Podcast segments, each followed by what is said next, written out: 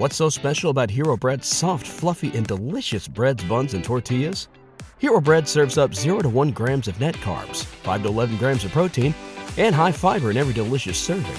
Made with natural ingredients, Hero Bread supports gut health, promotes weight management, and helps maintain blood sugar.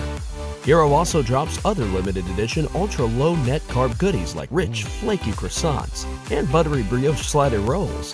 Head to hero.co to shop today. They say I'm disturbed. From city to city, an incredible hysterical panic spread. I think we're getting into a weird area here. Will you tell these fools I'm not crazy? Not crazy. There's hysteria. You can't handle the truth. Brain is gone. This is Hysteria 51. The truth is out there, It's alive. but you won't find it here. They're coming for you. Look, there comes one of them now. Welcome in, Hysteria Nation, to a very British version of Hysteria 51 this week. Then can I have some tea and cheese muffins? maybe not that British, Kyle, but we are going to hit up some British folklore and spooky legends. That is right. We are tackling said British shenanigans from the friendly confines of the lower fourth dimension, also known as Chicago. I'm your host, Brent Hand. The bots are back and seem to be behaving, uh, so far. So we got that going for us. Across airways from me, the folklore master that I just made up himself, Mr. Uh, David uh, Flora. David, how goes? So you've seen my 1980s uh, epic adventure movie, I, Folklore or was it the two ferrets? Oh man, you that and Beastmaster were on heavy rotation in the hand household. Those ferrets got around in the 80s. I'll Oh, they sure did. I tell you. Uh, we are here talking about a documentary about British shenanigans. Like I said, David, can you believe anyone would be foolish enough to try and make a documentary during a pandemic? I don't know who in their right mind Shots fired. would even attempt this. Shots fired. I, I guess the whole behaving thing is uh, is well, that's pretty good. Still, I gotta say.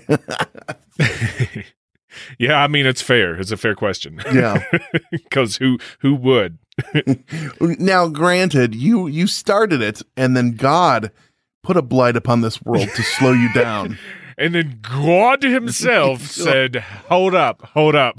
I'm gonna let you finish. I'm gonna Or let you herself, finish." thank you very much. Yeah, I mean, even in year two, this was 2021, or or going into the second year of it, um, we had to coordinate our schedules around the state parks being closed and stuff. Yeah. So, you Yeah. know, we had to wait for those windows where they'd open, and then they're like, "Oh my god, oh my god, it's too much. Uh, close it again." Well, and at least during your your whole uh, going out and filming and everything, you guys didn't also start your own missing four one one case by going missing. So We are, yeah, we are not that desperate for money and attention. uh oh, oh, that that sounded loaded. I like it. I like it a lot. We aren't talking about that documentary. We're talking about a new documentary, Side World. Haunted Forests of England. Uh, director George Popov is joining us to talk about this new doc, exploring a kind of this hodgepodge of everything paranormal, folklore hauntings, mysteries of the forests of England specifically. Yeah, this is this. I mean, it, it's almost like what we're doing in the desert. You know, there's Yeah, all very- kinds of stuff that they That's talk what, about. when he reached out. Uh, I was like, yeah, this is kind of a similar but different trope. you know, similar in in the same vein. This text specifically three purportedly haunted forests in England, and all of the ghostly tales and frightening legends associated with them, from sightings of apparitions to horrors of history, c- true crime, and even UFO sightings. We got to have a little bit of that for Hysteria 51 and it literally everything in between as if you watch this and you'll learn i'm sure as we talk to george um, from black-eyed children to hellhounds to everything. George is an interesting character. He's bulgarian born and has been revered for his unique visual style and uh, carefully crafted atmospheres say that because he's got uh, two other films, Hex and The Droving. They're feature length films. They're not documentaries. And this is his first soiree into that. And he's been praised, as we said, for focus on complex theme and characters. Would it kill you to get a porn director in here for once? I mean, ma- It depends. Uh, what? Why is he kink shaming? I don't Uh, right. understand. we don't. I mean, this is we do not kink shame on H fifty one. It's in our bylaws. the truth is out there, but we won't keep shame here. Um, By bylaws, you mean BI laws, right? that, that was a given. Thank you. um, uh, George, uh, he's appeared on a multitude of podcasts and interviews for independent filmmaking magazines, but now he's finally fulfilling what I can only imagine is a bucket list item for him. He's popping up on Hysteria 51. Woo! That just seems correct, doesn't it? That just like he, Oh yeah. Mhm. Die happy now. you Kind of sounds like a veiled threat. die happy. That sounds like a Die Hard Seven. oh, Oh, ooh, too, Too soon. soon. Didn't think about that. That one wasn't on purpose. George is an exciting new talent covering the exact stuff we love here at H51. So keep your eye open, your third eye, Ooh. open for all his future endeavors. But today, we talk all things side world haunted forests of England. And we'll catch up with George right after this break on Hysteria 51.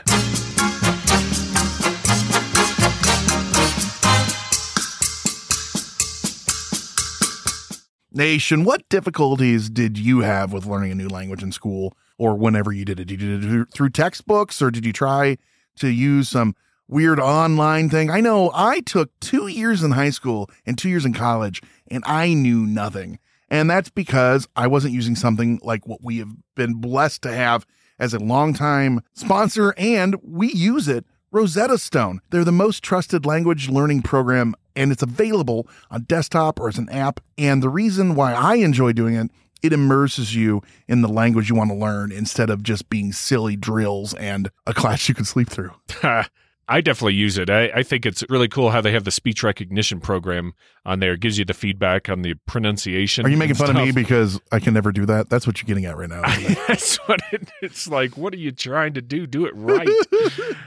uh, but it is really cool. They've got all kinds of lessons. You can do it uh, offline. You don't even have to be online for it. that is great because it's right there in your pocket or at your home and you can do it. You got 15 minutes? Let's go to town. Let's do it. You know, and it's amazing value. Lifetime membership has all 25 languages available. For any trips you need language in life, you need to brush up on stuff. Maybe you just met a girl or a guy or a non binary and they're from uh, somewhere else, somewhere, you know, who knows? Well, if they're in the one of the 25, Rosetta's going to work for you. And you get lifetime access to all of that. And there is a 50% offer. So it is a steal. So don't put off learning language. There's no better time than right now to get started. For a very limited time, Hysteria 51 listeners can get Rosetta Stone's lifetime membership for that 50% off that I just told you about. Visit rosettastone.com slash today. That's 50% off unlimited access to 25 language courses for the rest of your life. Redeem your 50% off at rosettastone.com slash today. Today. What's so special about Hero Bread's soft, fluffy, and delicious breads, buns, and tortillas? Hero Bread serves up 0 to 1 grams of net carbs, 5 to 11 grams of protein, and high fiber in every delicious serving. Made with natural ingredients, Hero Bread supports gut health, promotes weight management, and helps maintain blood sugar. Hero also drops other limited edition ultra low net carb goodies like rich, flaky croissants and buttery brioche slider rolls. Head to hero.co to shop today.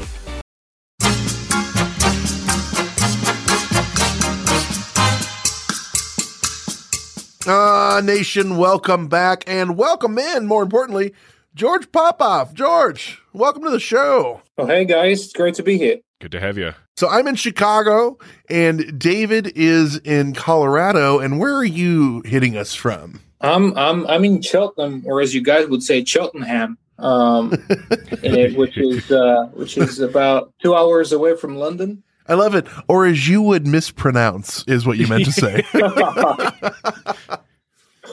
Is No, that two worry. hours west or north or what Uh, direction? n- northwest. I, I, I Northwest, okay. yeah. like yeah, but but yeah. Um, but I used to live in Colorado for about a year, by the way. Um, oh, yeah? What part? Yeah, so I was in like like Vail County. I was working there for a bit, so you know that was like Eagle, Eagle County, I think, but it was close close to Vail. That was beautiful, Yeah. Rocky. Love it, love Oh, yeah. Yeah, it's it's pretty nice out here. Everybody was awesome. Like I just love the people. Like pretty, you know, mountain people were the coolest.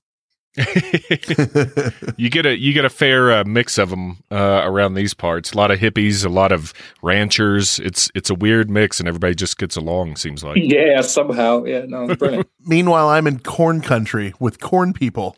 Not quite the oh, same. right, right. corn people with the children with of lots the of corn. children of the corn people. Oh, yeah, yeah. Uh, well, George, thank you so much for taking time out of your day to join us. And you know, you've got your new documentary coming out, but it's not your first go around in filmmaking. You released, uh, you had Hex previously in 2017, The Droving in 2020. Now you're in the documentary game. What drew you into filmmaking? Wanted you to go down this road? Ah, well, um, I mean, it, it was, I guess it was sort of destined because, like, um, The tattoo you were born with foretold Yeah, this. that birthmark. brand. it's both a curse and a blessing. You know? um, right. But uh, you know, my, my grandfather was a theater director. My my my father is an artist. You know, it's just like a whole family of crazies, really. And um, when you when you're surrounded by all the different arts, I just I'm um, I guess I'm just a greedy bastard who goes like, what can I do that incorporates all of these things at the same time? It's like, oh, the film can do that. It's like brilliant. Well, it, so that's awesome though because you had a background that was so uh, it, it- you had an outlet for art. You know, a lot of people would say, "Mom, Dad, I'm going to be a filmmaker," and they go over my dead body. Yeah, yeah. Whereas it sounds like nice that your family's like, "Well, it's about damn time." Yeah, yeah. I, I think they were a little bit worried because they know it's not very easy, but uh, at Right. the same time, they just, they just knew it was inevitable. So it's like, well, I guess that's what it is. It's like when you have vampirism or something. It's like, well, you know, you got to teach the next We're going to make the best out of it. kind of kin how Yeah. to do it. You know? Well, that's awesome. Elephant in the room, so to speak. What's it like making a movie during a pandemic? Because David here has a little bit of a, a background in that. I'm sure it's just a blast for you, isn't it? It's got to be different than your previous ones. Oh yeah, no, no, absolutely. I mean, the thing is, um, we ended up being quite lucky because um, when my second picture, The Droving, was coming out, it was we've already shot and made everything, and it was released, you know, in 2020, just when the you know the pandemic started. Yeah. Mhm. Uh, so we we everybody else was you know kind of struggling, and it was you know quite difficult for filmmakers because a lot of you know great projects got canceled. But uh, we just had a film come out, and people were just staying at home watching. So so that Yeah. was good. Um, The stars when- align when- sometimes. Oh yeah. when it came to um when it came to Sideworld, um it was we just found a gap where um the restrictions were um a bit you know, not as bad. And uh because we're mainly filming in the forest and um when you are shooting for documentaries a lot of a smaller crew and you don't really have actors or anything. So that made it a lot easier. Yeah, this is not you. You know, you have no actors in this. It's all uh, you know, Mhm. Voice actors. Yeah, other than voice actors. So that that had to have been a uh, at least a breath of fresh air uh, uh, as far as not having to worry about that in that time. Uh, Oh, yeah. But in talking about this, your previous work, you touched on, you know, your the spooky or the folk horror Mm-hmm. tales. Now you're doing this, uh, which we'll get into the whole. But this is about these haunted forests. What was your interest, or what brought you into the paranormal? As in, was this something you've been interested in your whole life, kind of like being in the arts and filmmaking, or was there an aha moment? You're like, I want to do this. Oh, I I, th- I think they came hand in hand to be honest, because like maybe even before the the um, uh, the filmmaking, uh, before that came to me, I kind of uh, the X Files was my favorite show on TV. Like Yeah, uh, as I was growing up, um, I probably my parents let me watch it at kind of an irresponsibly young age, uh, which is great. right. Yeah, I like that. um, you know, so um, and and I I just love the books and all, all the all the different stories about you know aliens and Bigfoot and ghosts and all the all the different stuff. And I, I love to um, look at it as, as objectively as possible. But I just love the stories as well, even even without thinking about what's real, what isn't. It just um, you know I enjoy a good story, so that that goes well with the filmmaking.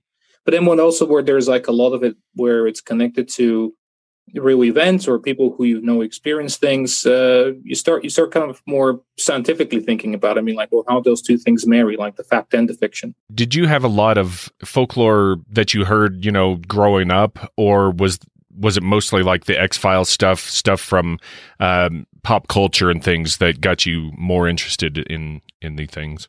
Well, bo- both really. I mean, because because I am I'm Bulgarian. I uh, grew up in Bulgaria, and uh, less than the UK. Really, it's it's it's a country that's still kind of retains a lot of its. Um, you know, there's still parts where there are not that many people live. You know, so there's a lot of interesting stories about where where you hear an old granny in in a village in somewhere describe perfectly a UFO and aliens as if they're coming out of like you know um, close encounters but she's never seen a, a, movie in her life beyond like Gone with the Wind, you know, back in the 30s yeah. or something. Um, kind of holds a little bit more weight to like, it, right? Wait a second. yeah.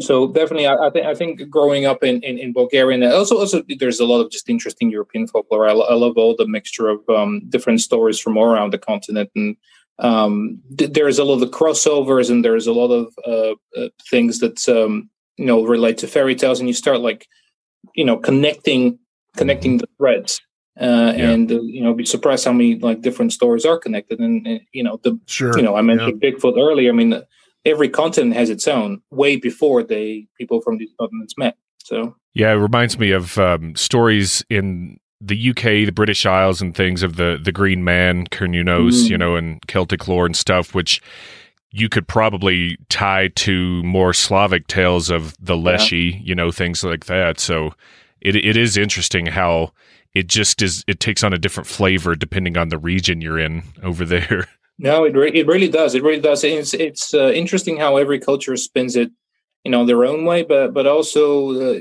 the amount of things that, that relate to the you know every culture has its form of a dragon, and, and uh, yeah. you know maybe that can be explained by every culture. Uh, you know, did a little bit of digging. They saw an alien, uh, sorry, not alien, but a dinosaur skeleton no, we'll go with alien. That's fine. or, or an, alien, yeah. an alien dinosaur. That, that's that's a new one. Um, and they went to explain it, and like maybe it's like, oh, it must have wings as well. I mean, like, might as well just make the most badass interpretation of what this like big lizard is. Right. Well, you gotta you gotta suss out how how they get from one part of the continent to the other, and yeah. you know, wings are the. Yeah. Or you, or you, I guess you could just become an ancient dinosaur theorist. oh yeah, yeah. No, I mean, I think there's there, yeah, there's plenty of those. you know, but uh, yeah, try, try try to keep it somewhat uh, uh, grounded in reality. But yeah. Mm-hmm. Well, speaking of grounded in reality, this is your first uh, major documentary, as compared to like your feature films that you did before what's your or i guess how is the approach different for a documentary than a feature? Was it harder did you find it or was it easier or was it just completely you know a, a different take for you?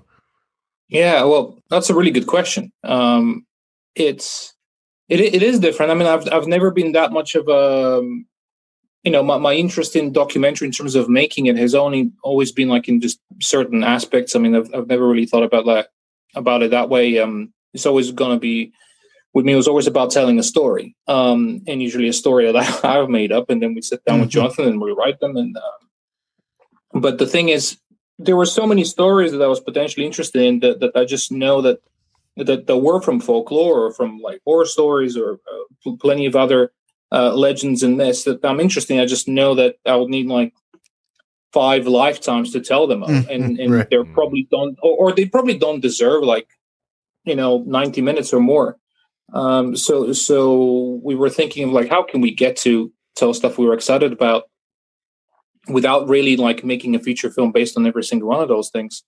And because i already have an interest in, in both paranormal and history and legends and myths and uh, and all that kind of stuff uh, we just thought that uh, putting putting it all, all under one um, one series of documentaries um, that we call sideworld uh, and then every time focusing on the different theme that we're interested in, but nice. telling multiple stories within it seemed like the best choice. So this is number one of a of a series that you're you're hoping to, to put out. That's awesome. Yeah, that that's that's where the, the, the colon comes into play. Yeah, Sideworld. right. Side Road nice. is our name of uh, all the, the documentaries we're going to make, and mm-hmm. the first one's called Haunted Forests of England, and we're in, you know, actually right in the middle of making the second one. Well, talking about Excellent. that, you got Wistman's Wood, you've got uh, Cannock Chase mm-hmm. and Epping Forest. So they're the backdrop for this documentary. And you've talked about how you know you, you grew up in Bulgaria, and there's all these different uh, folklores and myths and legends and paranormal over there, and you drilled in down to England and its forests, specifically these three. What drew you to them? Why was this your choice for your the backdrop of your first documentary? Yeah, I mean it's it's uh, well I've, I've been here for the last ten years, and while making the other films like Hex and the Droving as as you know as British films, I was always drawn to because I still keep some of my outsider view from not being you know native um, for most of my life, and I think that's an important bit of why it makes it so interesting to me. I, I find it difficult to talk about things that are very close to me. They seem kind of uh, difficult to decipher. I need a uh, psychologist probably. Most likely a psychiatrist. Um, but, you know to really delve into that i think they come through the films anyway but it's not my job to um, figure it out. But uh, uh, i'm i find it easier to when, when you see something a bit more objectively to see it from the side and kind of try to explore. Um, it, it's uh, you know it, it, doesn't matter if it's a mountain or a forest or, or something visual that you're seeing or experience as a place or, or the stories that you meet, meet from the people.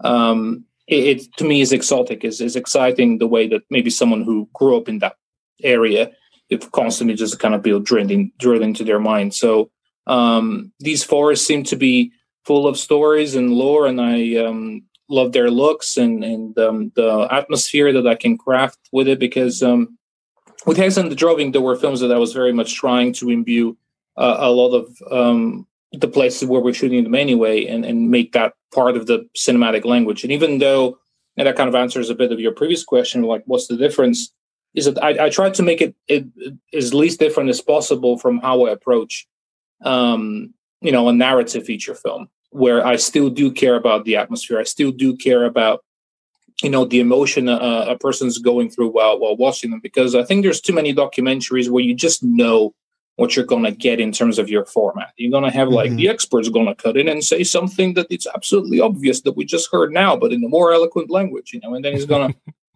cut to something else. You, you, just know how they work these days, and um, not that the Sideworld documentaries are anything too different or unfamiliar for the viewer. They're still going to get um, the fullness of the stories and us exploring the lore.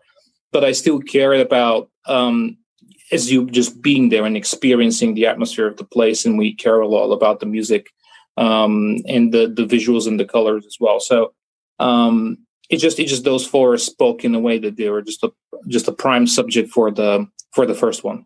Speaking of the different forests uh, Wistman's Woods was the first one he tackled.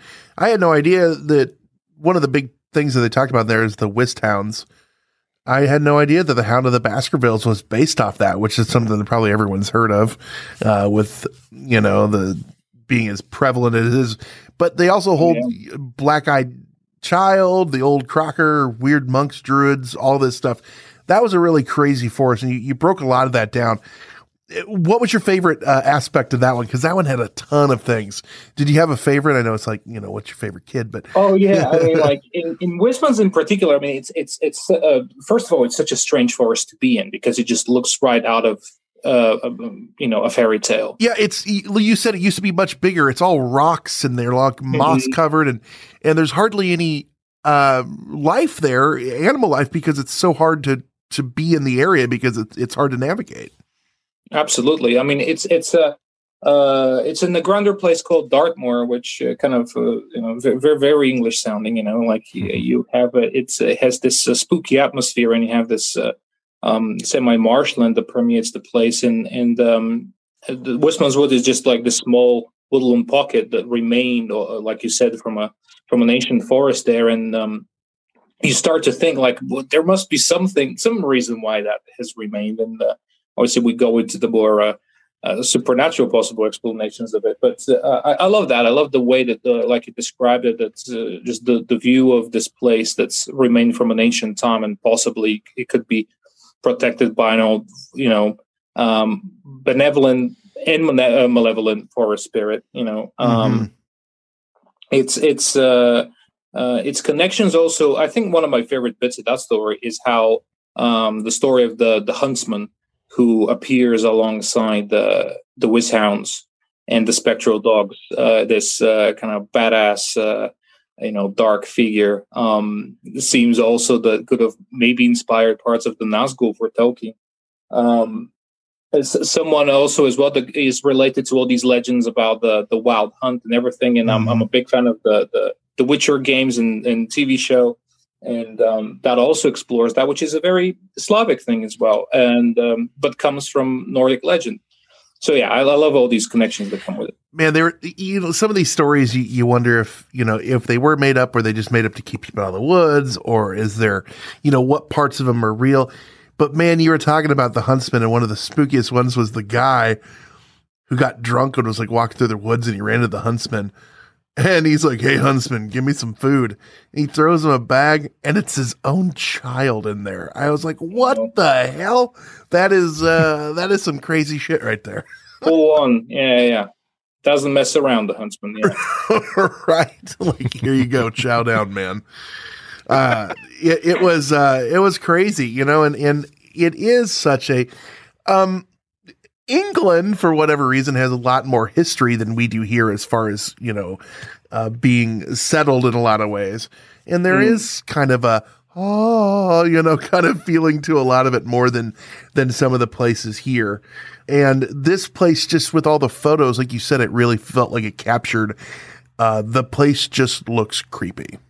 It, it it- it does. I mean, like it's it's uh, it, it you get such a mix of emotions when you're there. There, it's so peaceful and so serene, but at the same time, um, you're right. The the kind of the, the lack of any substantial forest life, it just makes it feel um, exactly as if as if you're on the, the threshold on some sort of um, underworld, um, and you were just expecting um, something to open you know, a portal between all these mossy rocks and, and druidic signs, you know, and you're going to Mhm. appear somewhere else. It's, it's just um, truly enchanting. Well, not to be outdone by the Wistman's Woods with his Wisht Hounds and the Huntsman and everything. You had the Cannock Chase, had the Pigman, not to be confused with Man Bear Pig, sadly. Oh, yeah, yeah. yeah. Could be, who knows? Super cereal. It, uh, it it seemed filled with with creatures like that. You had you know the werewolves and this and then the other, but also that one had uh, UFO sightings as well. Yeah, absolutely. So, so Cannock Chase uh, is a place where where um, there's a lot of things that are related to different periods, but it was it was the one that uh, it seemed to be quite um, you know influenced by a lot of stuff in the 20th century because there was um, a German POW camp there as well.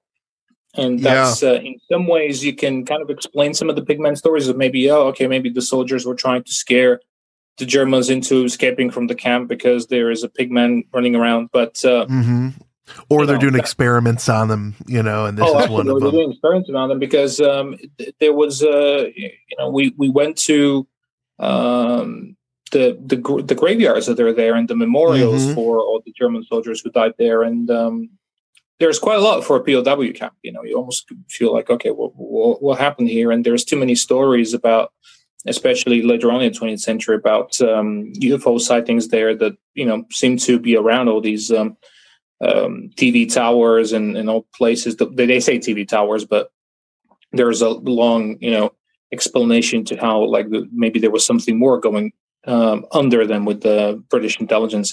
Yeah. So um, yeah, there, there's and there is a there is a story. You know, there is a long history in in um, UFO sightings around forests in in England. Anyway, one of the most famous being Rendlesham Forest. hmm yep, Um, we've we've covered that on here. Absolutely. Oh, yeah, absolutely. It's it's it's a doozy. Um, so yeah, I mean, Can- Cannock Chase is is a is a prime example of it. I like you said too. It had a lot of 20th century ties. Another one that you talked about in here was the Black Eyed Child. That's Yeah. been something that's newer since like the the 1980s. It was like a female cries in the woods, and she's like six or seven. But it was spooky. She had dark hair, and when you get the people would get up to her, she's like, "I can't see," and she'd turn and she just had like missing eyes. That's spooky crap right there. no, thank you. That's uh, I filled my pants and I need to go home kind of stuff. I know, I know, and and the the kind of one of the scariest thing about the Black Eyed Child is like we're going into the stories that people say in that area and the possible explanations behind it. Uh, but the thing is, it's it's not just an English phenomenon. Like you see those appearances around the world, and I've actually heard uh, quite a few uh, tellings of that story of eyewitnesses uh, coming from the states as well. Because um, God knows, some you, you know you guys have some of the most vast and beautiful national parks there, and uh, that's not a place where I want to be lost and, and have a kid like that, you know, or right up here because uh, here you could probably run for 20 minutes and you find a house, but uh, not so much. Uh, you run for a few days, and yeah, exactly, Yeah. exactly. I, I wouldn't want one of those things in a Starbucks. Like that's awful. yeah, no, that's true. Are we just talking about true. children or black-eyed children? I'm not sure which here. D, all of the above. right. I uh I, I- mean the the most creepy thing, you know, you hear black eyed kids and it's like they're they still have eyeballs. They're just all black. No man, this thing has no eyes. It's just sockets, and that's that's nightmare fuel. Yeah. Speaking of Nightmare Fuel too, this was and monsters. You had the the missing girls from the '60s uh, in here, and speaking of real monsters, you know, human. This guy was. I, I don't know if you want to use the term serial killer, but Oh, yeah. was killing girls, and um, you know his own brother turned him in before the third girl was killed, but they didn't have evidence, and uh, it, it was the largest manhunt you said in England history. Search for the person. Yeah. Hundreds of people were out looking for these girls that were missing, and sadly they they had perished. Uh, It's just another thing that that adds to this whole feel for some of these forests that you have.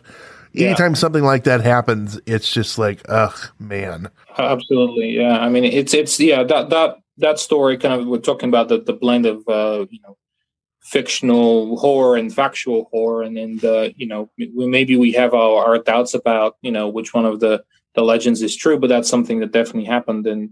And possibly to some degree, and in the in the documentary, definitely uh, look and address that is connected to the sightings of the black-eyed girls there. You know, Yeah. um, but but even even without that is is something that you know happened and and and could happen and it's um, something i learned with making horror films like hex and the droving and this as well it's it's like it always just circles back to the humans being pieces of shit really you know it's Yeah. like yeah.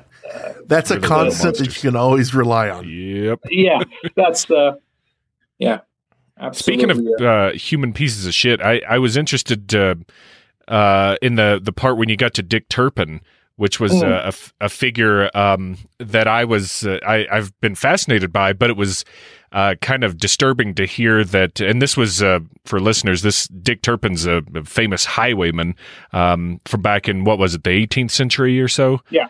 Um, and he he almost had like a Jesse James, you know, from the states kind of feel to him, almost a, a, a Robin Hood, although he didn't really care about anybody but himself. It seemed like, um, and, and it's a fascinating figure. But I was disturbed to hear about him killing dogs. Uh, I'm a big dog fan, Right. um, and that was yeah, that was I was like, oh, Dick Turpin is actually a Dick Turpin, like. literally no abs- absolutely i mean it, it is it is disappointing like when, when you have uh, the, these legends and we and we follow because like uh, there's a lot of uh, you know figures from history that we go like oh that sounds badass but the Yeah. reason why it sounds badass now why it was a horrifying back in the day Mhm. and when you really look into it you know it's, it's they're, just some figures it's not not uh, uh, it's not justified to wear the t-shirt you know because Mhm. uh, when you really go in, into into the details of it um yeah a lot of these people d- did exactly what they want and um, that might sound romantic now but uh, it's probably the reason why we have laws in the first place um, Yeah. right. so yeah, it's it's the, the, uh, it's an important part of these things to sometimes demystify something that the, it's seen as a um, better than it actually was. Mm. yeah. Well, keeping with the the mystifying and kind of the death hole theme, that the Epping Forest was the one. The third one was teeming with ghosts, and not to be outdone, pond that makes you commit suicide. So that's fun. uh, one of the Yeah. things you're talking about, the first person, one of the people was like, "It knows me. It's calling." Uh, that's terrifying, and people have been looking for this pond forever. Should we really know where a suicide pond exactly is? Is my big question. I like I honestly don't know what's more terrifying to know that it is there and and for it to not know which one it is. It's like like the it's like the Zodiac killer of Yeah. places, you know, because you know it's out there. You have like some really good suspects, but no one will ever be able to point out exactly which one it is. And um, there, there's something so like the lack of finality, the lack of resolution there. There's something so terrifying about that. Mm-hmm. To be able to say like, all right, let's put some tape around this thing and just like never go. That you cannot do that unless you do that with every single pond in Epping Forest. I mean, that's too it, it just with like the we talked about the the girls being killed. This had a lot of illegal crime activity, local crime syndicates. They would dump bodies, they do things there. That really just adds to this whole considering a place that's haunted outside of the whole pond, you know, and and and Yeah. things like that.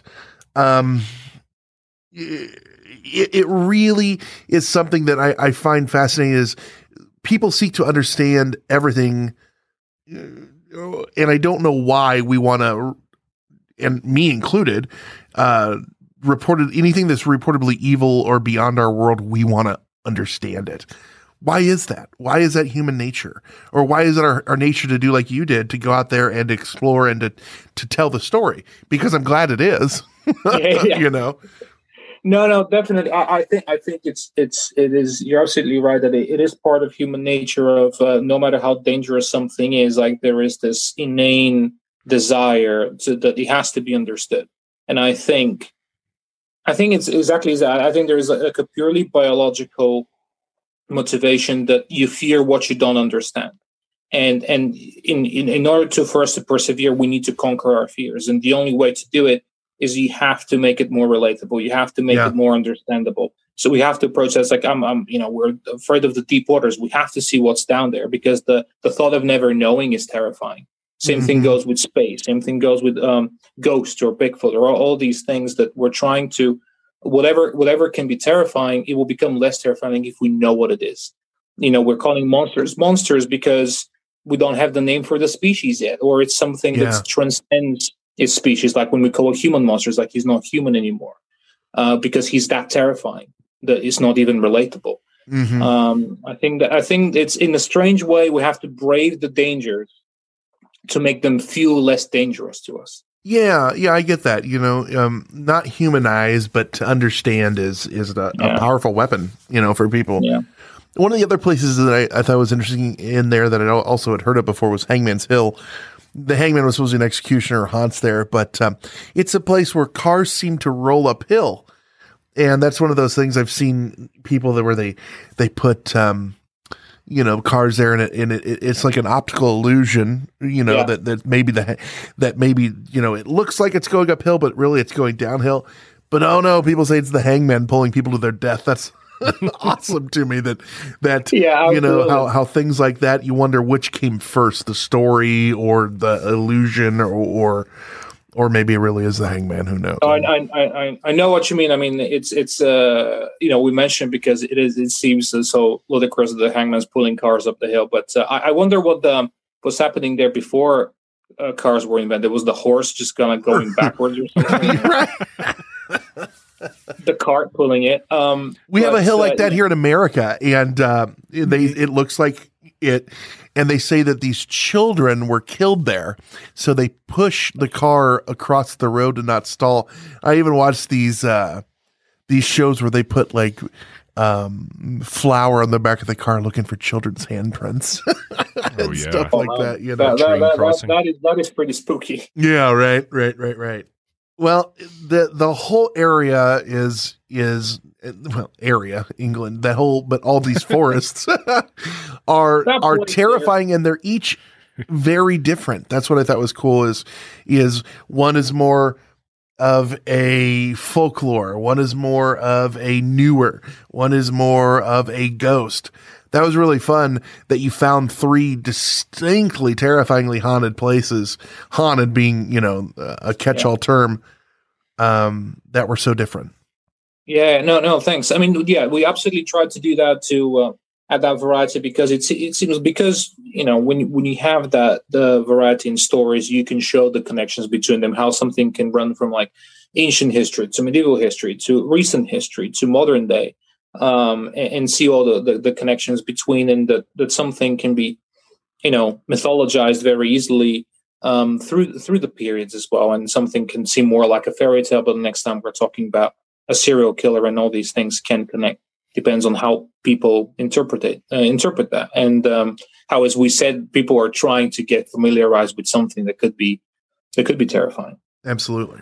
Well, you've got these others planned. What what's next? What what can we expect from you?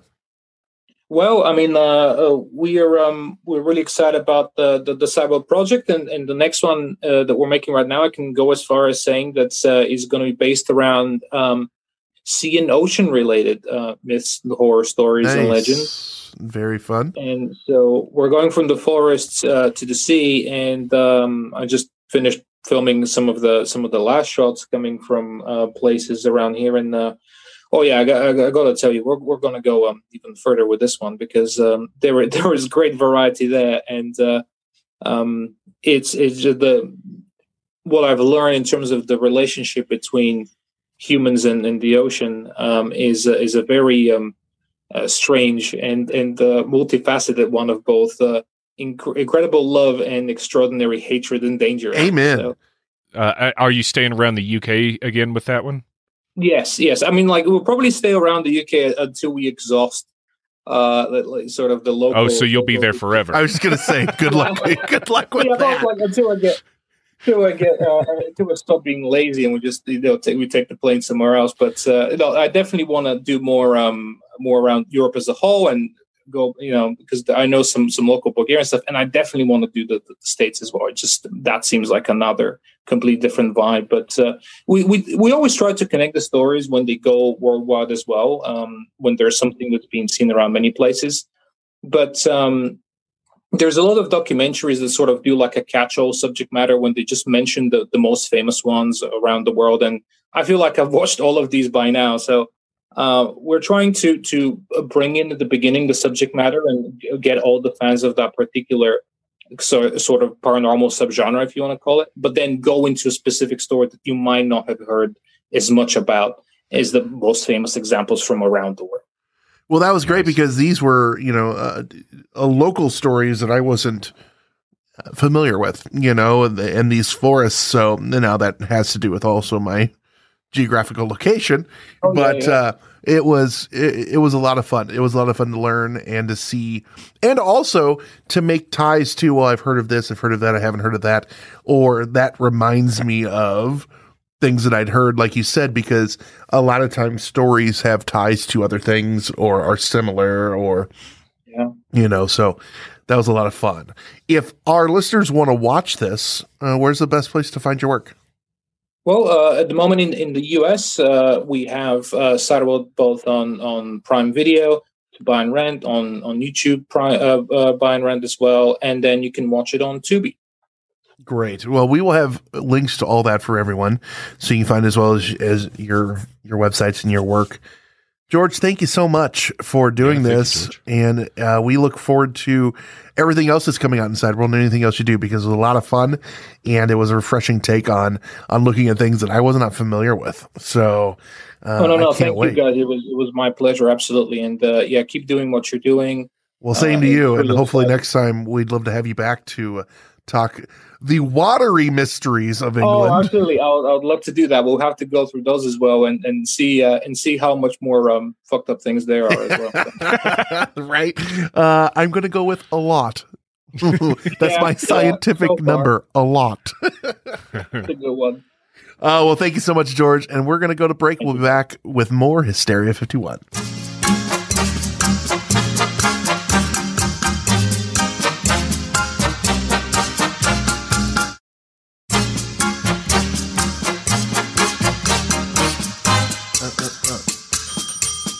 No eyes.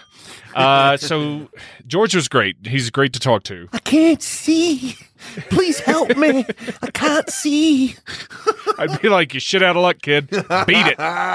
well, should have done that before you went in the fucking woods as a little girl, you son of a bitch. Deuces.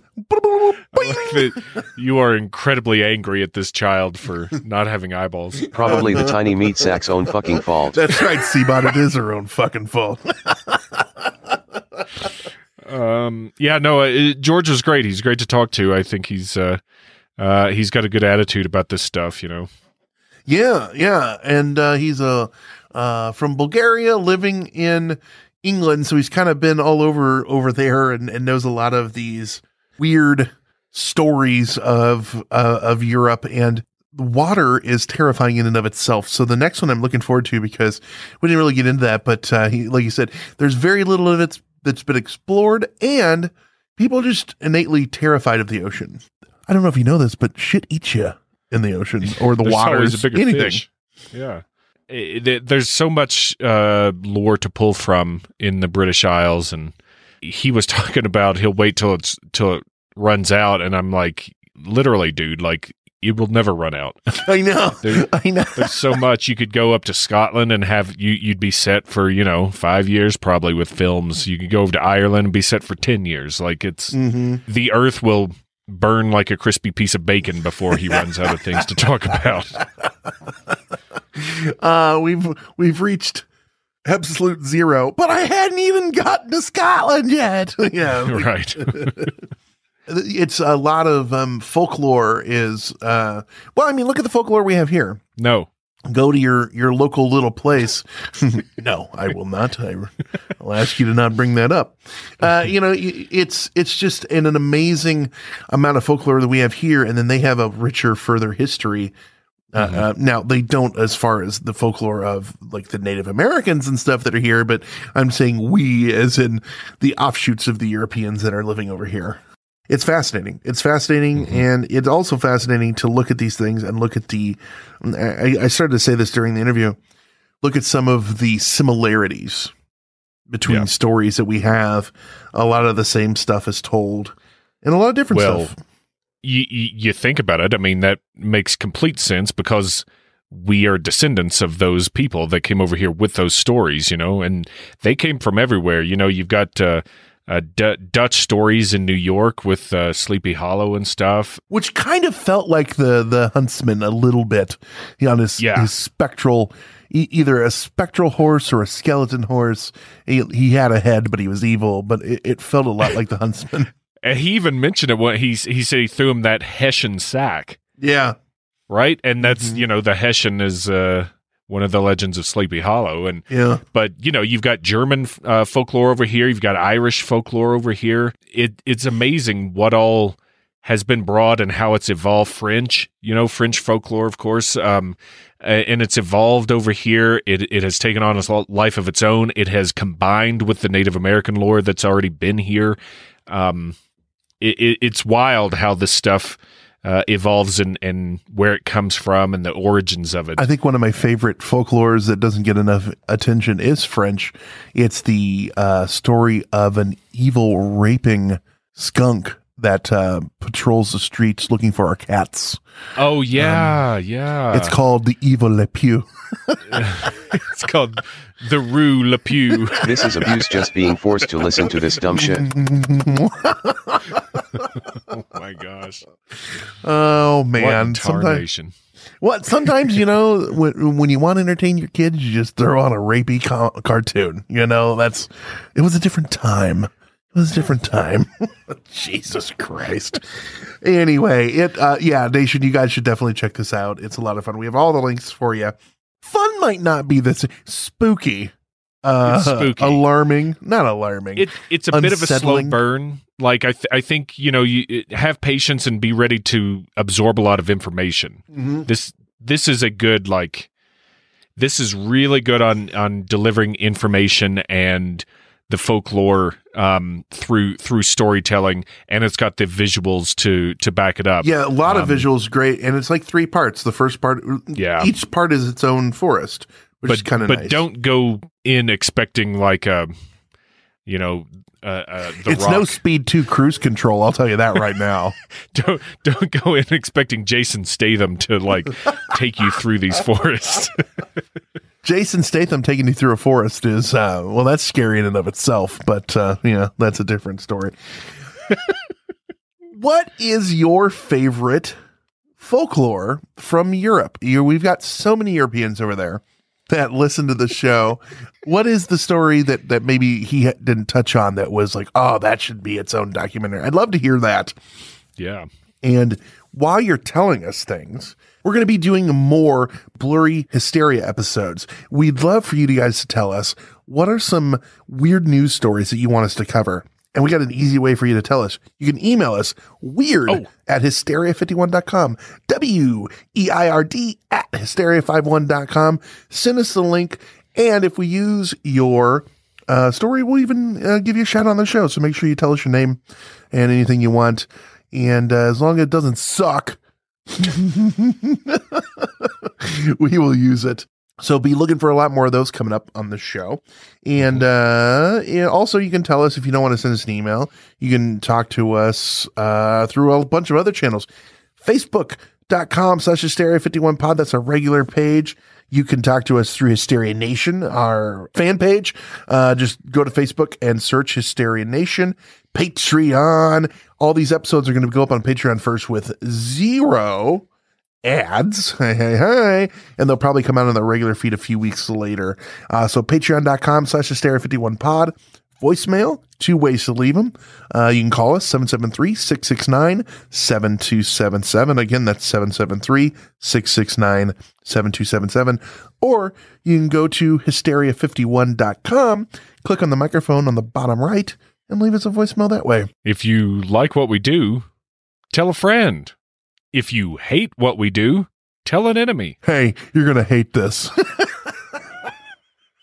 Hey, I also hate you. I just want you to know that. I, I hate you. You know what you'll really like? I'm doing you a solid here. It's a gesture of friendship. Listen to Hysteria 51. I'm not going to tell him I hate Hysteria 51. I want him to hate something too. and if you hate yourself, listen to blurry photos. What's going on over there? Segue. lots of lots of hating.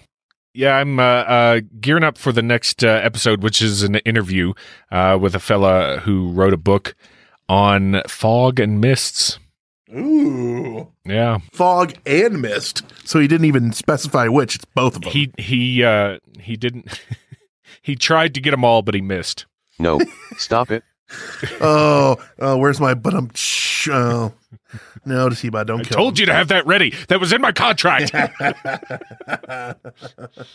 Man, uh, or I could have used this one. it's the same. I'll I'll take it. I'll allow it. Uh, yeah. uh, so anything else going on, or just uh, just kind Uh, of? no, that that's uh, pretty much uh, keep it on, keep it on. You know, Quiz Bangs, uh, keep it on. We uh, got some fun group episodes coming up, um, and some Nice. bonus episodes. We uh, recorded a James Bond themed Ooh. bonus episode. Uh, that'll Oh. be fun. So yeah, No, Mister Bond. check them out. I expect you to guess. I don't know. I'm not good. I'm not good. I'm not even good at trivia. It's fine. I'm good at trivia until you put me on the spot. Like I, I watch. I'm from home watching Jeopardy. I'm like fucking idiots. I knew that. right. Mm, fucking idiots. Um, Annie uh, uh, put puts out Lego picks with trivia questions for the show, and um, the one of the latest ones was what is Goldfinger's first name? Mm-hmm. And um, you know, a lot of people were ha- had some pretty good uh, guesses, like uh, Barzov, uh, and like um, oh, I forget what that. But I I was hoping someone would come out with Smelma. they did not. What was the one that I had a, an answer for recently? You're like, what is the official animal of something? Eh, Oh, what was the official animal of uh, April Fool's Day? Right? Oh, the French. Uh, Yeah. yeah. What did I say? Well, I said. uh Yuck, yuck. The practical. Oh, yuck, yuck. The practical joking ocelot. I can't believe that wasn't right. If it wasn't, we need to just make a change because that just that just feels right in your bones, doesn't it? I'm sure they have a really fancy French way of saying all that too. it's uh Pepe Le Pew. uh, with that said, I've been Brent. I've been David. He's been Conspiracy Bot. Stay woke, meat sacks. It was terrible. It was just terrible.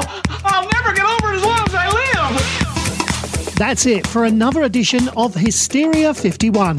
We'll be back next week with yet more of the unexplained, the unexplored, and the unheard of. Oh, if it's unheard of, how will they know about it? Anyway, if you want to suggest a topic, give us your thoughts, or just make fun of Conspiracy Bot, that's my favourite. Join us in our Facebook discussion group, Hysteria Nation. Just log on to Facebook and search Hysteria Nation, or you can always tweet us at Hysteria51pod. You've been listening to a fourth hand joint. What's so special about Hero Bread's soft, fluffy, and delicious breads, buns, and tortillas? Hero Bread serves up 0 to 1 grams of net carbs, 5 to 11 grams of protein, and high fiber in every delicious serving. Made with natural ingredients, Hero Bread supports gut health, promotes weight management, and helps maintain blood sugar. Hero also drops other limited edition ultra low net carb goodies like rich, flaky croissants and buttery brioche slider rolls. Head to hero.co to shop today.